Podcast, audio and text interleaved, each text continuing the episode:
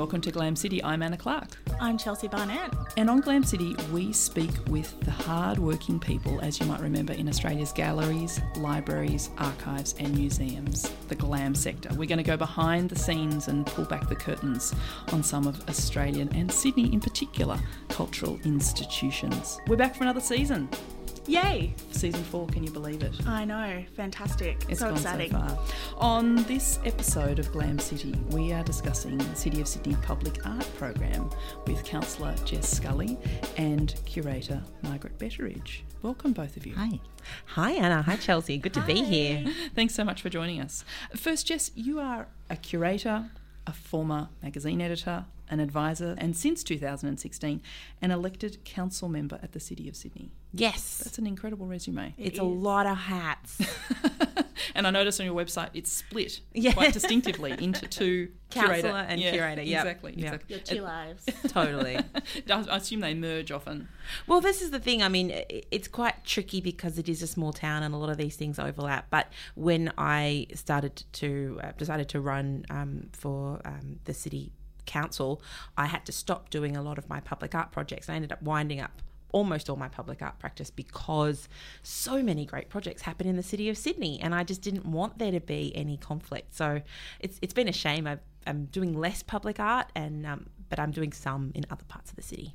And I guess then um, with Margaret, your work as a City of Sydney curator, there must be an opportunity then to draw on some of that expertise and to create kind of projects that merge that public outward looking aspect of art and the city's remit. Oh, totally. I mean, one of the things that's great about working at the City of Sydney is that there's a lot of cross fertilisation across the organisation, and it's a really wonderful opportunity to bring different perspectives to the way people look at, for instance, commissioning public art. Because one of the things that I've introduced in the time that I've been there is um, the idea of collecting things that relate around the subject of public art and adding those to the collection so that in 50 or 100 years' time there's a context for those works of art and a, a rationale for them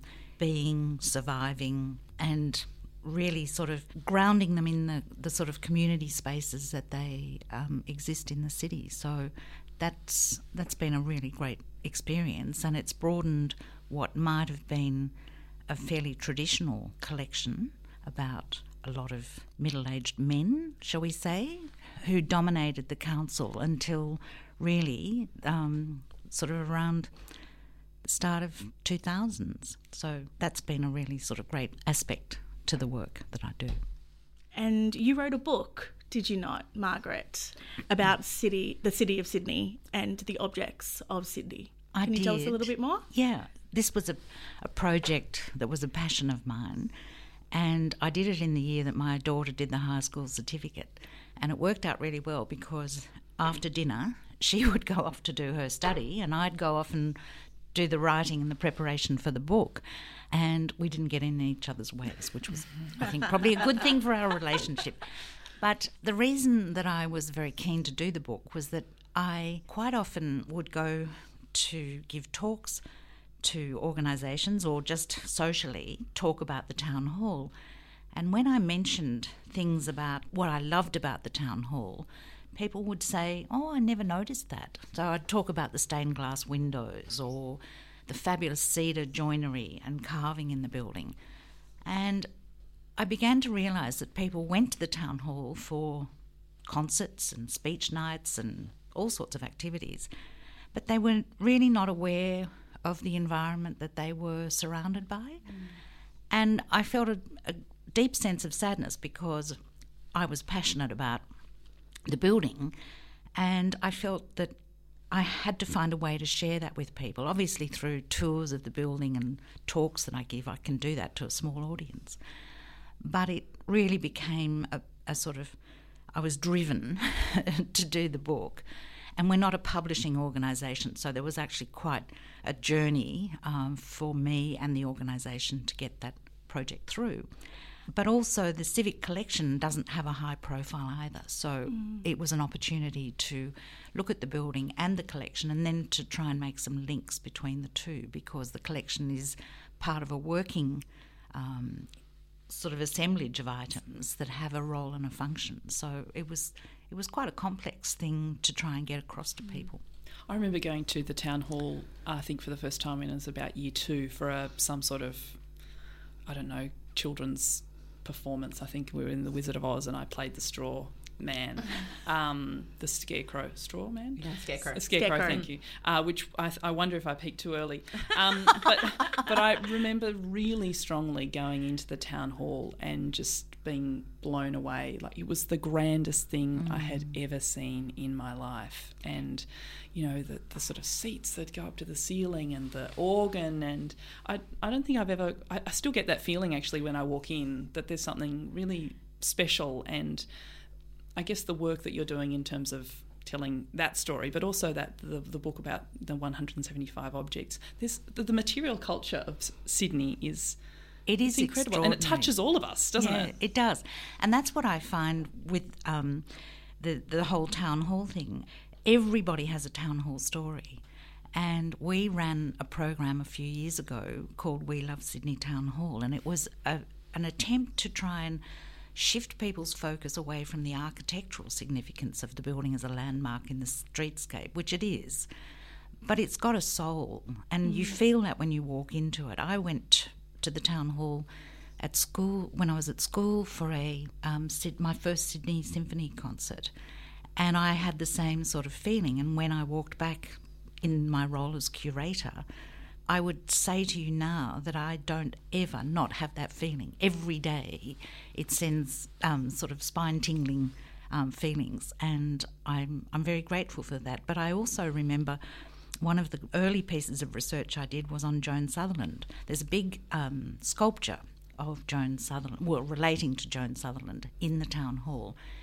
It's a huge piece of marble, and it uh, features a, the ear in sort of relief, and it's a tribute to the power of music um, and listening to music. And I was trying to find a little bit of context for the sculpture, and read that Joan Sutherland had first performed on the stage of Sydney Town Hall at the age of 12 and she never forgot the power of and the experience and I thought that's such a defining thing wonderful for her to say it but all of us um, have some sort of connection with the building like She that. didn't peak too early.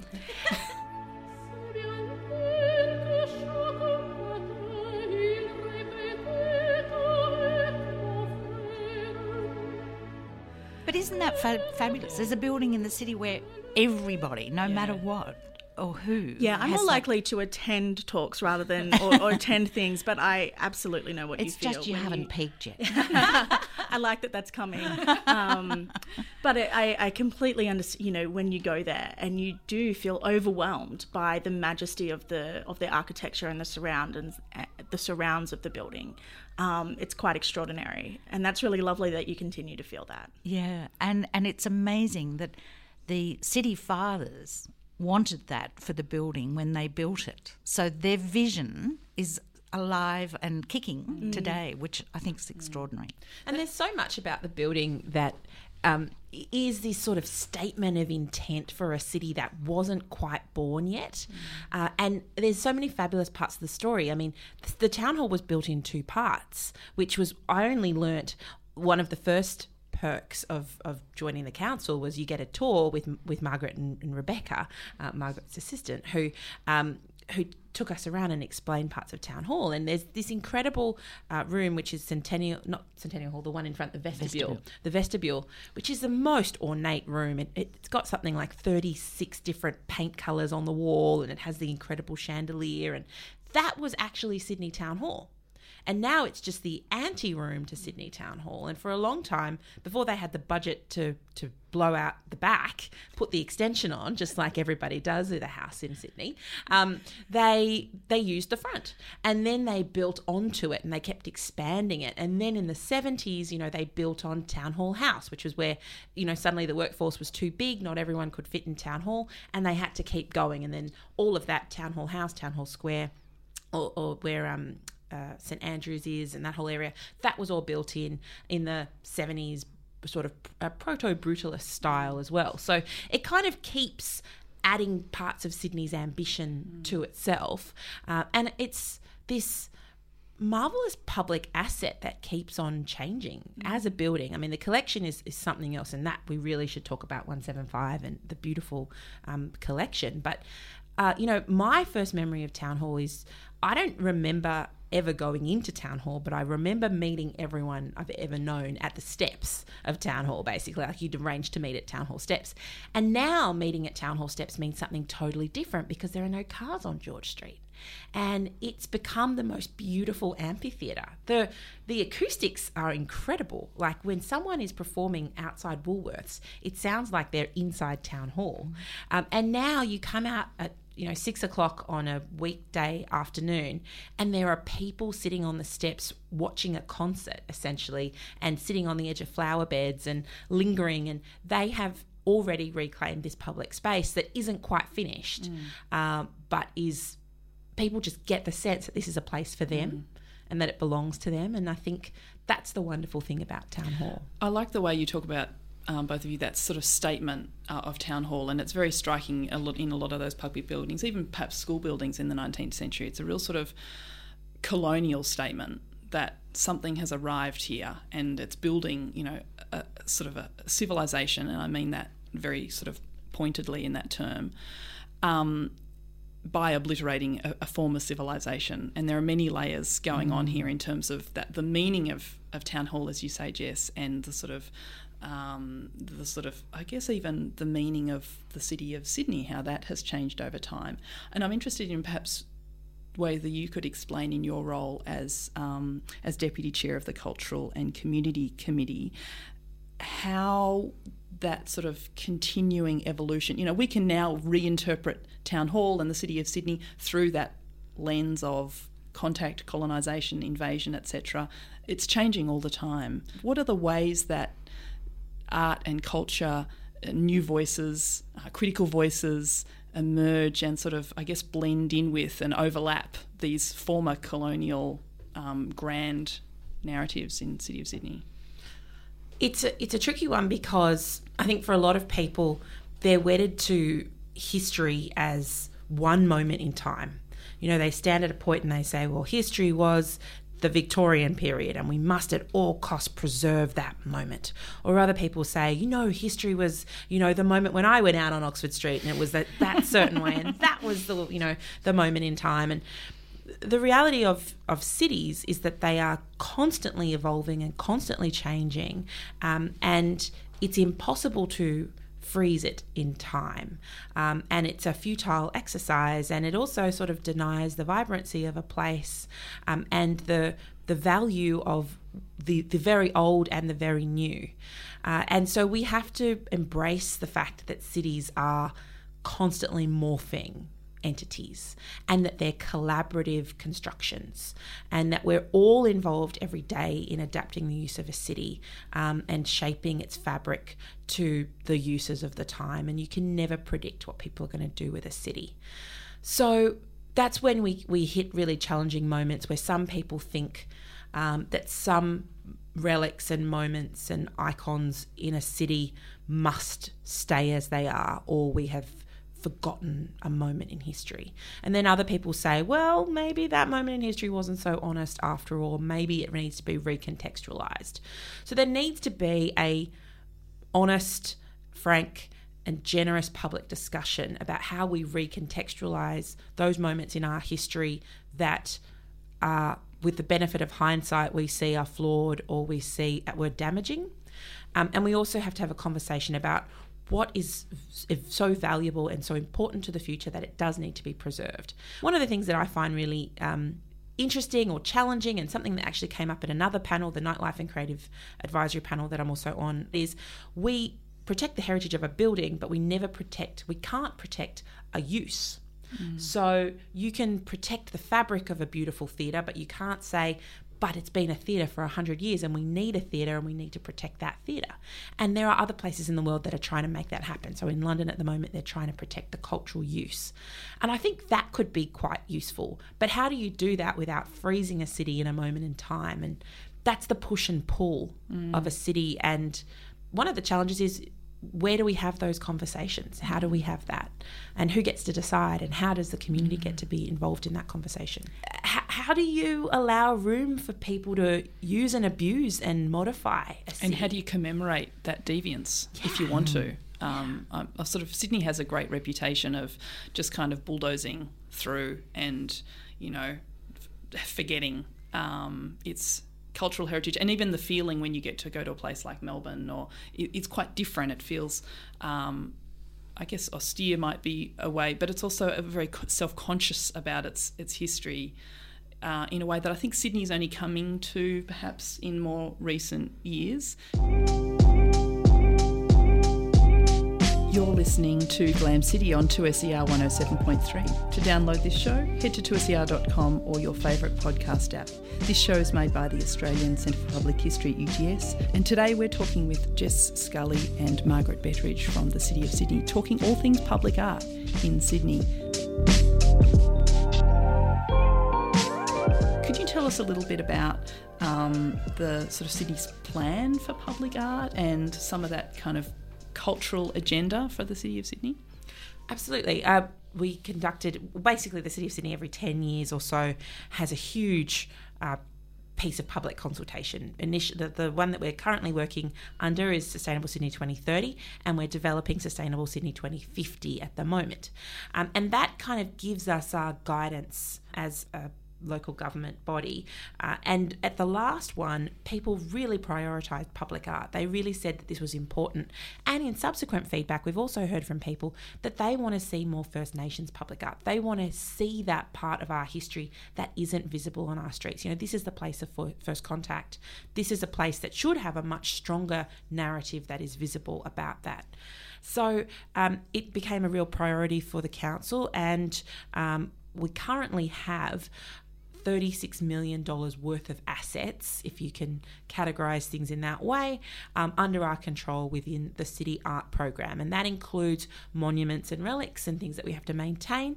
And it also includes new works that we commission um, and that we create um, and commission artists to do. It also, um, and then there's in addition to that, there's a whole bunch of public art that developers contribute, but they work with the city's public art advisory panel to help select the most appropriate art to make sure that there's a rigorous process and um, and that we're getting really strong contributions to the public domain. So uh, there are a couple of, of key defining um, pieces of policy. One of the most important is the Eora journey.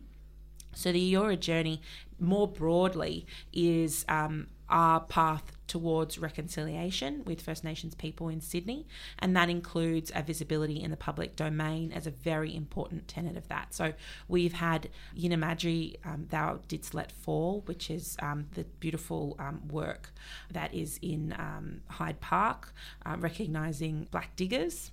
And we also have had a number of works um, like the Redfern Terrace painting by Reko Rennie, um, and then the major one that is coming, which is Judy Watson's Barra, which will be the monument to the Eora on the headland there, in the most prominent position in Sydney, really, um, at the Botanic Gardens. And that will be um, unveiled next year. So, those are some of the key moves. And in addition to that, we have a number of sort of more intimate laneway works. We have this beautiful, um, very subtle work, Distance of Your Heart by Tracey Emin, um, which Margaret's also collected some items around. Uh, and um, then we had two other really significant large scale works. Um, one was uh, Cloud Arch by uh, Junya Ishigami, um, which is destined for Sydney Town Hall Square. Uh, and it is still it is still uh, a strong intention to deliver that work, um, but we did hit hit some roadblocks with the Sydney Light Rail, and another work called Pavilion by Hany Armanious, um, which was destined for Belmore Park. also um, derailed by light rail. So we it is a work in progress and it is always a challenge with public art. It's the one thing that everyone has an opinion about and that's a good thing. That's what it's for. Um, but it's I think very much a work in progress in delivering those big scale works, whereas the smaller scale works we're able to deliver more easily. And there are a lot of really subtle and beautiful ones all over the city that um, we could also talk about that maybe haven't had the same splash on um, on installation, but have been a slow burn in people coming to know and love them and discover them as they journey through the city.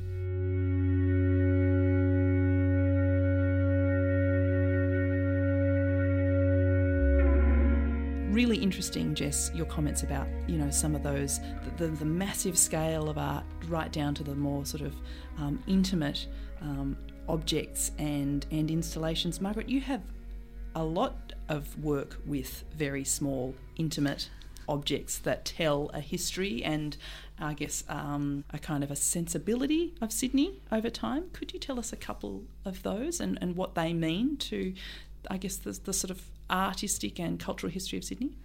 Uh, the collection's quite a um, an eclectic mix of uh, traditional memorabilia associated with the workings of council. So we have quite a significant portrait collection. We have gifts that have been given to the city over um, the history of the operation of council. We have a very strong contemporary art program. What, what is sorry to backtrack? What, what's what would be some gifts that somebody would give a city like?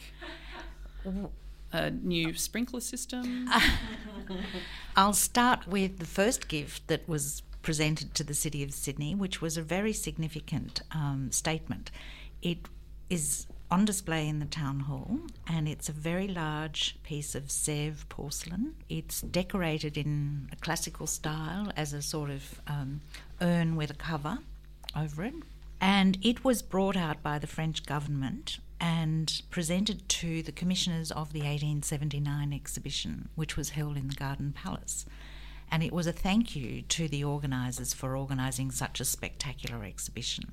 So it was a real statement piece that um, I think responded to the effort that Sydney had put into staging that exhibition. And for that, the gift is significant because it's really sort of putting Sydney on the map. So that's probably one of the largest gifts we have, right down to very small token gifts that are given to delegations um, who come to visit the city.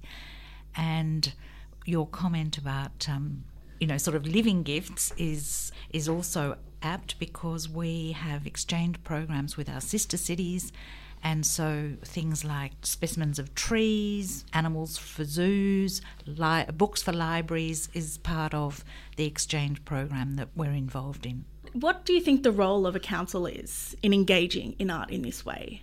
I like to think that we have a very unique role to play that is very different to other collecting institutions and gives us a lot more flexibility in terms of perhaps the the braveness of the decisions we make to buy works of art. And I quite often reflect back on the more not controversial but interesting statements that art, artists make about where we are in Sydney at the moment. So our collecting policy restricts us to collecting works by Sydney artists, to works that have a Sydney focus, and of course we're trying to build up our Aboriginal art collection, and that's challenging because we're looking really at an urban um, genre of work, and it's not an area that is hugely represented at the moment, but we're encouraging artists to respond to our our desire to build that part of the collection up.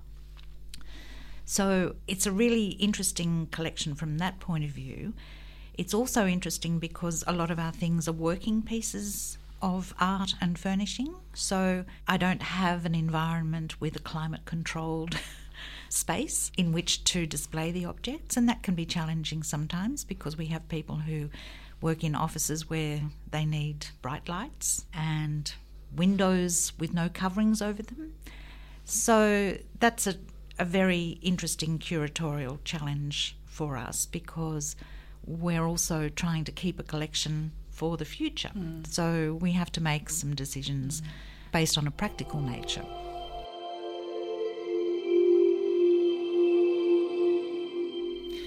One of the things I love about Margaret's work, and I'm lucky enough to sit with Margaret on the curatorial advisory panel.